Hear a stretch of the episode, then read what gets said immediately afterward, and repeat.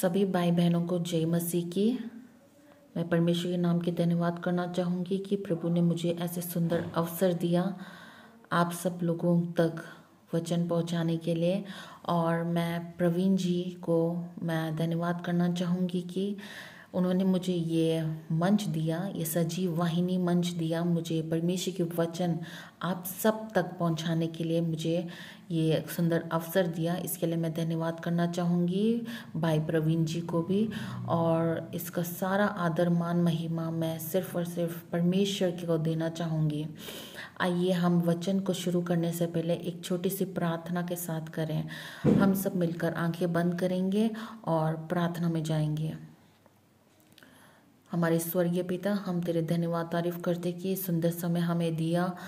प्रभु जी तेरी दया हम पर सदा है इसलिए धन्यवाद करते। तेरे अनुग्रह हम पर सदा है इसलिए हम धन्यवाद करते। परमेश्वर प्रभु जी तेरी महान दया की वजह से हमें ऐसे एक और अवसर दिया। प्रभु जी तेरे वचन बांटने के लिए और ते, और तेरे प्रजा को वचन सुनने के लिए तूने ऐसे मौका दिया इसलिए धन्यवाद तारीफ़ करते। प्रभु जी हम अपनी शरीर प्राण समर्पण, शरीर प्राण और आत्मा समर्पण करते हैं, प्रभु तो हमारे शरीर प्राण आत्मा को लायक बना कि तेरे वचन को ग्रहण कर सके अंदर और उसके मुताबिक हम चल सके। हाल परमेश्वर, मैं अपनी शरीर प्राण आत्मा को समर्पण करती हूँ तो अपनी पवित्र आत्मा के द्वारा मुझे कंट्रोल में, अपने नियंत्रण में मुझे रखकर, अपनी प्रजा से तू बात कर सके मेरे द्वारा। हाल और तेरे वचन सुनने के लिए अपनी प्रजा की दिलों को तो खोलने के लिए मैं प्रार्थना करती हूँ। जो वचन आप सुनाएँगे उनको परमेश्वर, उनके दिल के मुताबिक परमेश्वर तो उनकी दिल की परिस्थितियों के मुताबिक तो उनसे बात करने के लिए मैं प्रार्थना करती हूँ। और तेरे वचन को गहराई से उनके दिलों में ग्रहण करने के लिए उनको सहायता करना चाहिए। पवित्र आत्मा हम सब आपके सम्मुख में फिर से आते हैं और प्रार्थना करते हैं कि परमेश्वर हम पर दया कर कि तेरी वचनों में चलने वाले हम बन सके। शरीर, प्राण, आत्मा समर्पण करती हूँ, सब कुछ यीशु नासरी के नाम से हमारी प्रार्थना ग्रहण करना पिता। आमीन।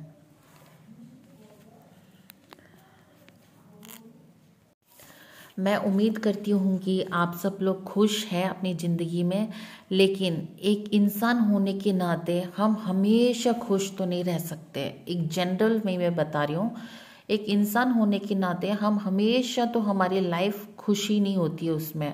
क्यों? क्योंकि हमारे जीवन में दुख, मुसीबत, क्लेश, परेशानियाँ, ये सब एक पार्ट है हमारी ज़िंदगी की।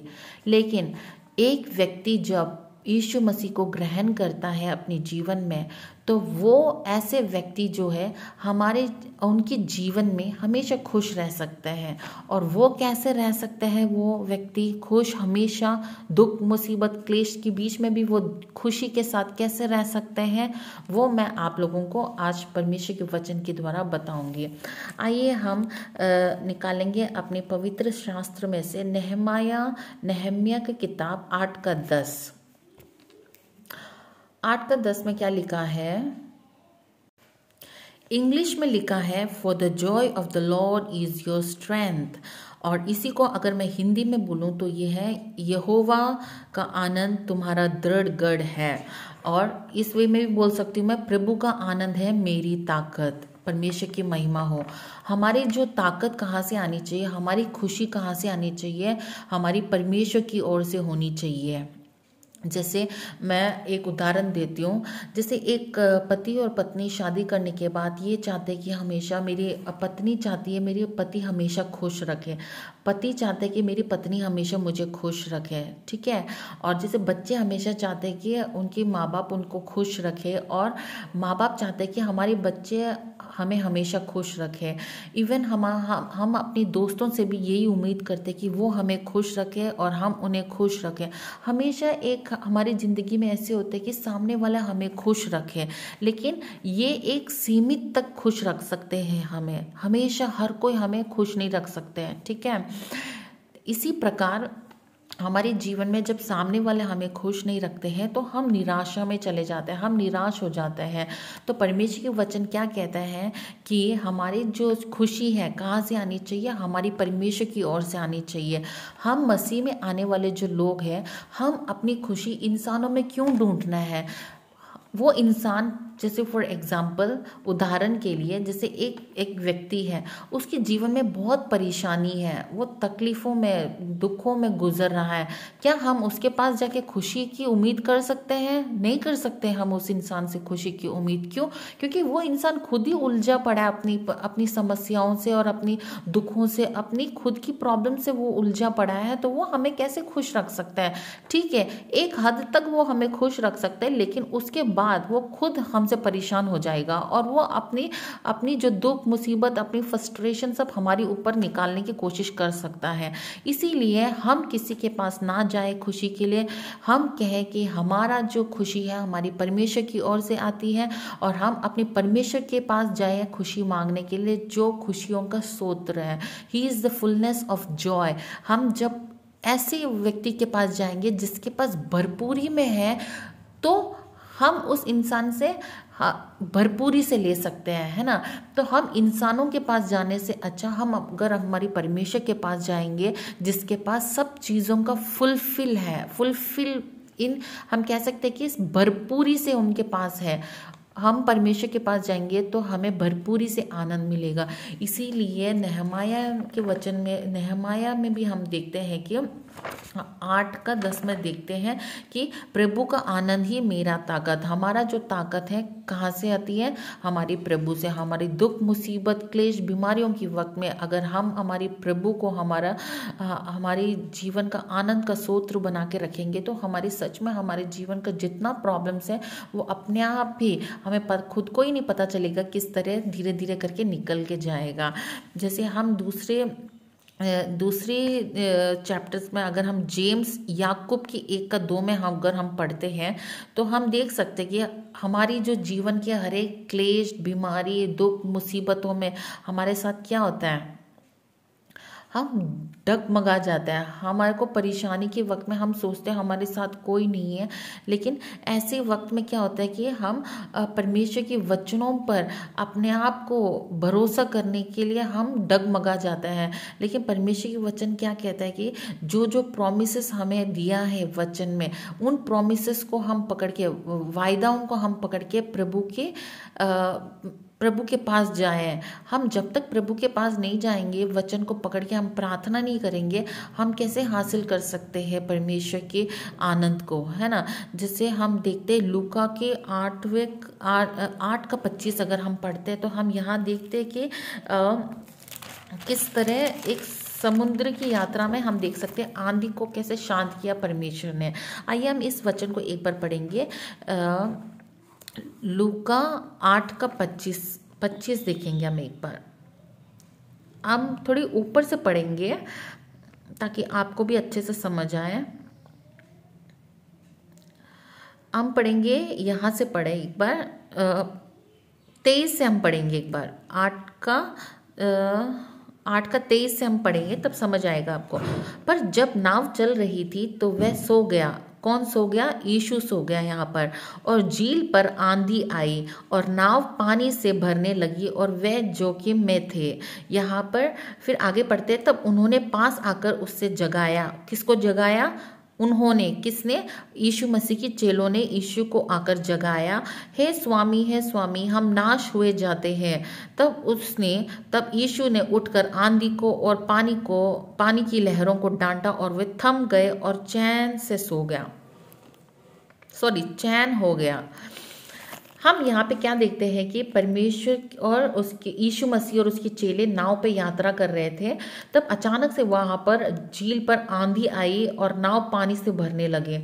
तो यहाँ पर सब लोग बहुत डरने लगे। यीशु मसीह के चेले लोग बहुत डर रहे थे क्योंकि यीशु तो आराम से सो रहे थे और वहाँ पर झील में बहुत ज़्यादा आंधी, तूफ़ान और लहरें हम हम खुद ही देख सकते हैं कि किस तरह अगर लहरें और आंधी, तूफ़ान आई तो हम खुद डर जाते। उसी तरह यीशु मसीह के चेले लोग भी बहुत डर गए थे। लेकिन वहाँ पर जब ऐसी परिस्थिति के बीच में से जो यीशु की जो चेले थे, यीशु के पास आके जब देखा तो वो सो रहे थे तो उसने उनको जगाया और कहा कि, स्वामी स्वामी, तू उठ के तो देख क्या हो रहा है यहाँ पर। लहरें उठ रहे और हमारी नाव के अंदर भी पानी घुसाया और हम अभी डूब जाएँगे। आप प्लीज़ कुछ करो करके उन्होंने यीशु को कहा। तब यीशु मसीह खड़े हुए वहाँ पर और पानी और लहरों को एक बार क्या किया उन्होंने? सिर्फ़ डांटा और उनकी डांट पर वो शांत हो गई। उसी प्रकार हमारे जीवन में भी हमारे जीवन में भी लहरें, पानी पानी की लहरें और जो जो आंधी तूफ़ान है, ये सब हमारे जीवन के क्लेश, मुसीबत, दुख, ये सबको दर्शाते हैं। लेकिन हमारे जीवन में हम भी हमारी ईशु भी शांत बैठा होगा, ये देखने के लिए कि हमारा विश्वास कितना है। क्या हम ईशु मसीह के पास आ रहे हैं? उठाने के लिए ईशु उठो हमें हेल्प करो करके है ना? तो उसी प्रकार ईशु मसीह हमारे जीवन में है ए, हमारे जीवन हमारे जीवन में ईशु मसीह है। हम ऐसे आंधी तूफानों के बीच में जब हम अपनी ईशु मसीह के पास जाके अपन मदद मांगेंगे तो ईशु वहाँ पर हमारे हमारे जीवन का सारी क्लेश मुसीबत को क्या बोलेंगे? थम जा, ऐसे कहकर शांत करेंगे। तो उसी प्रकार हमारी जो जीवन के सारे क्लेशों में भी हमें छुटकारा पा सकते हैं। वही चीज़ है यहाँ पर कि किस तरह यीशु ने वो शांत किया लहरों को, उसी तरह हमारे जीवन की लहरों को भी यीशु मसीह शांत करेगा। अब हम देखते हैं कि ईश्वर परमेश्वर के जो वचन है हमारे जीवन में किस तरह कार्य करना चाहिए, हमें किस किस तरह की व्यक्ति बनना चाहिए? ठीक है, जैसे हम लुका की आठ का तेरह में हम पढ़ते हैं कि एक एक व्यक्ति एक किसान होते हैं जो बीज को बोता है। कहाँ बोता है?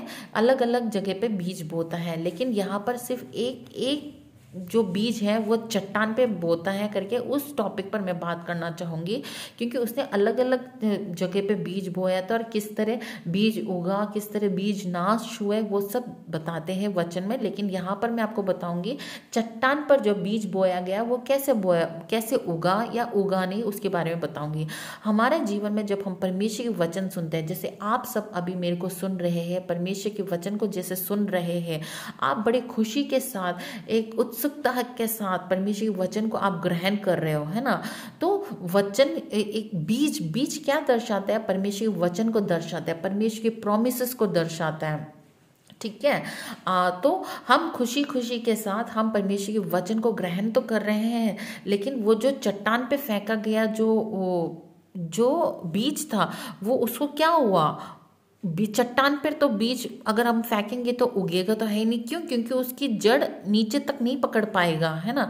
उसी तरह हमारे अगर हृदय को हमने चट्टान की तरह अगर बना रखा है, एकदम हार्ड है ना? बना रखा है तो अगर परमेश्वर के वचन तो हम सुनेंगे खुशी खुशी के साथ, लेकिन वो अंदर तक जाएगा तो अंदर तक अगर चले भी जाए, लेकिन वो बीज क्या है? उसका जड़ नहीं पकड़ेगा। जड़ क्यों नहीं पकड़ेगा? क्योंकि पत्थर के ऊपर क्या जड़ पकड़ेगा? है ना? अगर पानी भी डालेंगे तो पानी सूख जाएँगे वहाँ पर। तो इसी प्रकार हमें नहीं होना चाहिए हमारे जीवन में। हमारी क्लेश, दुख, मुसीबत के समय में हमें ऐसे नहीं होना चाहिए कि हम जो वचन सुनते हैं वो हमारे हमारे हृदय के अंदर तक जाना चाहिए और वो फलवंत होना चाहिए। लेकिन ऐसे चट्टान की तरह नहीं होना चाहिए कि हाँ भी हमने वचन तो सुन लिया अच्छे से, लेकिन कश मुसीबत के समय में हम किसी इंसान के पास भाग के जा रहे हैं, किसी के पास भाग के जा रहे हैं मदद मांगने के लिए, खुशी पाने के लिए आनंद पाने के लिए। तो हमारे जीवन में ऐसे नहीं होना चाहिए। हम हमारी संपूर्ण जीवन मसीह को ग्रहण करने के बाद हमारी हर एक परिस्थितियों में हम अपना परमेश्वर के पास जाना चाहिए। हमें परमेश्वर को बोलना चाहिए, स्वामी स्वामी, देखो हमारे जीवन में ये ये परिस्थिति है। आप आके शांत करें। तब प्रभु हमारे जीवन में आकर सब सब परेशानियों को था, बोलेगा, थम जा और वो थम जाएगा और शांत हो जाएगा। ठीक है? अब अब अब हम हमारे जीवन में के, आगे भी देख सकते हैं कि हमारे जीवन में हमारे जीवन में जैसे बहुत सारे कठिनाइयाँ होती है, दुख, मुसीबत होती है, लेकिन जब हम यीशु मसीह के पास आते हैं तो वो हमारे लिए क्या करते हैं? हमारे विलाप को नृत्य में बदल देता है है ना? कैसे एक विलाप को नृत्य में बदल देता है? वो हम सिर्फ़ हम यीशु के पास जाएँगे, हमारे परमेश्वर के पास जाएँगे, तभी हो सकते हैं। वो हम कहाँ पढ़ सकते हैं? भजन संगीता तीस का ग्यारह में हम पढ़ सकते हैं कि तूने मेरे लिए विलाप को नृत्य में बदल डाला। कौन नृत्य कर सकते हैं? जो व्यक्ति खुश है वही कर सकते हैं है ना? तो वही परमेश्वर क्या करते हैं? हमारा विलाप को हमें आ, हमारे जीवन से हटा के हमें इतनी खुशी देते हैं कि हम नृत्य कर सकते हैं ठीक है? For your sorrows will turn in to joy when you come before God जैसे योहना सोलह में भी हम पढ़ते हैं कि जिस तरह वचन लिखा है, तुम्हारा शोक आनंद में बदल जाएगा, है ना? ये sorrows will turn into joy परमेश्वर योहना सोलह का बीस में लिखा है, तुम्हारा शोक जो है, आनंद में बदल जाएगा। बहुत दुखी में हो। आज आपकी परिस्थिति क्या है? आप खुद जानते हो। आप किस परिस्थिति में हो? आपके जीवन किस रास्ते में जा रहे हैं? हो सकते आप अपने जीवन खुद नहीं संभाल पा रहे हो। आपके जीवन की ऐसे दुख, मुसीबत, क्लेश, बीमारी है आपके जीवन में कि आप किसी किसी को बता नहीं पा रहे हो ना किसी को बताने से कोई फ़ायदा है। लेकिन ऐसे परिस्थिति में परमेश्वर के जो वचन है, जो वायदा जो आपको दिया है, उसको कस कर पकड़ कर उसको परमेश्वर के सम्मुख में विश्वास के साथ जाने पर प्रभु आपकी जो जीवन का जो प्रॉब्लम्स है, जो जीवन का जो समस्या है, जो जीवन का फ्रस्ट्रेशन है, जो जीवन का डिप्रेशन है, जो भी परिस्थिति जिस हालत में आप आज आप भी अभी हो। वो आप परमेश्वर के सम्मुख में एक विश्वास के साथ, आप आप आप वायदाओं को पकड़कर एक विश्वास के साथ प्रभु के सम्मुख में जाएँगे तो परमेश्वर आपके जो शौक है, उसको परमेश्वर आनंद में बदल देगा, है ना? आपका जो विलाप है, उसको नृत्य में बदल देगा। इसलिए परमेश्वर पर आप भरोसा रखें और आप विश्वास के साथ कहें कि मेरी ये परिस्थिति में भी, मेरी ये अभी का जो परिस्थिति में भी प्रभु का आनंद है, मेरा ताकत। प्रभु का आनंद है, मेरा ताकत। प्रभु का आनंद है, मेरा ताकत। इस तरह आप हमेशा कहते रहेंगे कहते रहेंगे कि तो आपके जीवन में जो, आपके सामने जो खड़े हैं, वो दुष्ट, वो हार जाएँगे और यीशु मसीह परमेश्वर अपना विजय का झंडा आपके जीवन में खड़ा करेगा और आपको जय देंगे और आपको सारी परेशानियों से बाहर निकल के आपको आपको क्या कहने के लिए कहने के लिए आपको बनाएगा कि प्रभु का आनंद है मेरा ताकत। परमेश्वर नाम की महिमा हो। आइए एक छोटे से गीत गा के मैं ये आ, समय को आ, मैं ये जो प्रीचिंग है समाप्त करना चाहूँगी। ये मैं चाहती हूँ कि अगर आप को भी ये गाना पता है तो मेरे साथ आप लोग भी जहाँ पर भी अभी बैठे हैं, मेरे साथ गाइए और परमेश्वर को महिमा दें। प्रभु का आनंद है मेरी ताकत, संसार में यीशु है मेरी ताकत। प्रभु का आनंद है मेरी ताकत संसार में यीशु है मेरी ताकत। वो मेरा आनंद एक दिन में। वो मेरा सहारा है। वो मेरा आनंद एक दिन में। मैं मेरा सहारा है।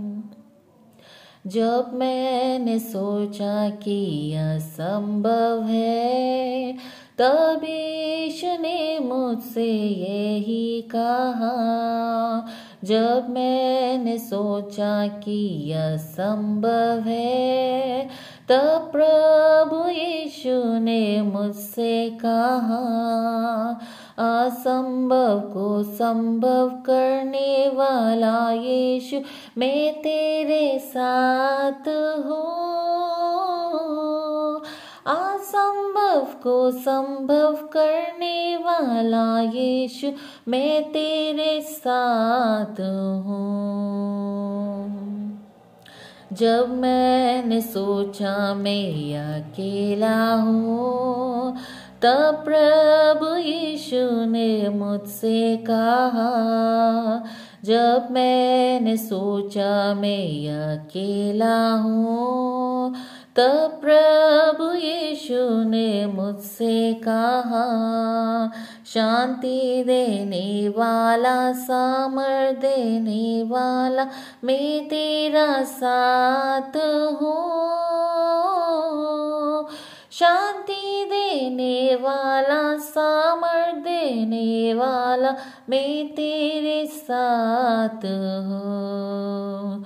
जब मैंने सोचा मैं अकेला हूँ, तब प्रभु यीशु ने मुझसे कहा, जब मैंने सोचा मैं अकेला हूँ तब प्रभु यीशु ने मुझसे कहा, संसार के अंत तक साथ रहने वाला मैं तेरे साथ हूँ। संसार के अंत तक साथ रहने वाला मैं तेरे साथ हूँ। प्रभु का आनंद है मेरी ताकत। संसार में यीशु है मेरी ताकत। प्रभु का आनंद है मेरी ताकत। संसार में यीशु है मेरी ताकत। वो मेरा आनंद हर एक दिन। में वो मेरा सहारा है। वो मेरा हर एक दिन में वो मेरा सहारा है। वो मेरा सहारा है। परमेश्वर के नाम की महिमा हो, एक छोटी सी प्रार्थना करके हम समाप्त करेंगे। आइए हम सब आँखें बंद करेंगे। परमेश्वर, हम धन्यवाद तारीफ़ करते हैं सुंदर समय के लिए। प्रभु जी, तूने हम सबसे बात किया, इसलिए हम धन्यवाद तारीफ़ करते प्रभु जी, अपनी प्रजा को, अपने वचन के द्वारा प्रभु जी, तूने उनको, प्रभु जी, बलवंत किया करके मैं मैं विश्वास करती हूँ। प्रभु जी प्रभु जी, जिस तरह हमने देखा है कि प्रभु का आनंद ही हमारा ताकत है, इसी तरह सारे लोगों को प्रभु तेरे वचन को गहराई में ले जाने के लिए उनके दिलों में सहायता करना चाहिए। एक चट्टान के समान अपने हृदय को ना बनाकर, परमेश्वर अपने हृदय को, परमेश्वर वचन को ग्रहण करने लायक बनाने के लिए सहायता करना चाहिए। दुख, मुसीबत, क्लेश, बीमारियों के वक्त में, अकेलेपन में भी परमेश्वर तेरे को अपनी सहारा मान के तुझे अपनी खुशी मानकर प्रभु अपने जीवन में प्रभु जी चलने के लिए सहायता करना करना चाहिए, प्रभु जी, जिस तरह प्रभु जी तू हमारे विलाप को नृत्य में बदलता है, परमेश्वर, हमारे शोक को आनंद में बदलता है, करके हम देखते हैं प्रभु, तूने जिस तरह हमें सिखाया है आज की हमें किस तरह तेरे पे निर्भर होना है परमेश्वर। प्रभु जी, सच में प्रभु जी, हमारे जो आनंद है मनुष्यों पर भरोसा करने से नहीं है, हमारे आनंद प्रभु पर भरोसा करने से होता है। प्रभु जी, हमारे शरीर प्राणात्मा समर्पण करते हैं प्रभु जी, आपके वचन हमारे दिलों में प्रभु जी, हमारे जीवन में अपनाने के लिए हम हमें सहायता कर। प्रभु धन्यवाद धन्यवाद धन्यवाद। परमेश्वर मैं सारे लोगों को तेरे हजूरी में समर्पण करती हूँ, प्रभु जी तो इनको आशीष करें। इनके प्रभु जी, जहाँ पर भी है परमेश्वर, उनकी कामों में, उनके जीवन में तो उनको आशीष दे। तेरे वचन के द्वारा परमेश्वर उनको आशीष करने के लिए मैं प्रार्थना करती हूँ, प्रभु जी। प्रभु जी, सिर्फ़ अपने लिए नहीं, दूसरों के लिए भी इन लोगों को आशीष का कारण बनने के लिए सहायता करना चाहिए। जो वचन आज सुना है परमेश्वर, उनके जीवन में कार्य करने के लिए मैं प्रार्थना करती हूँ और उनके जीवन के द्वारा दूसरों लोगों के जीवन में भी कार्य करने के लिए मैं प्रार्थना करती हूँ। हम सब आपके सम्मुख में आते हैं। हमें आशीष कर, तेरे अनुग्रह, तेरे करुणा हम पर सदा बने रहे परमेश्वर। शरीर प्राणात्मा समर्पण करती हूँ। तू आशीष करे हमें। यीशु नासरी के नाम से ये प्रार्थना करती हूँ, पिता। आमीन।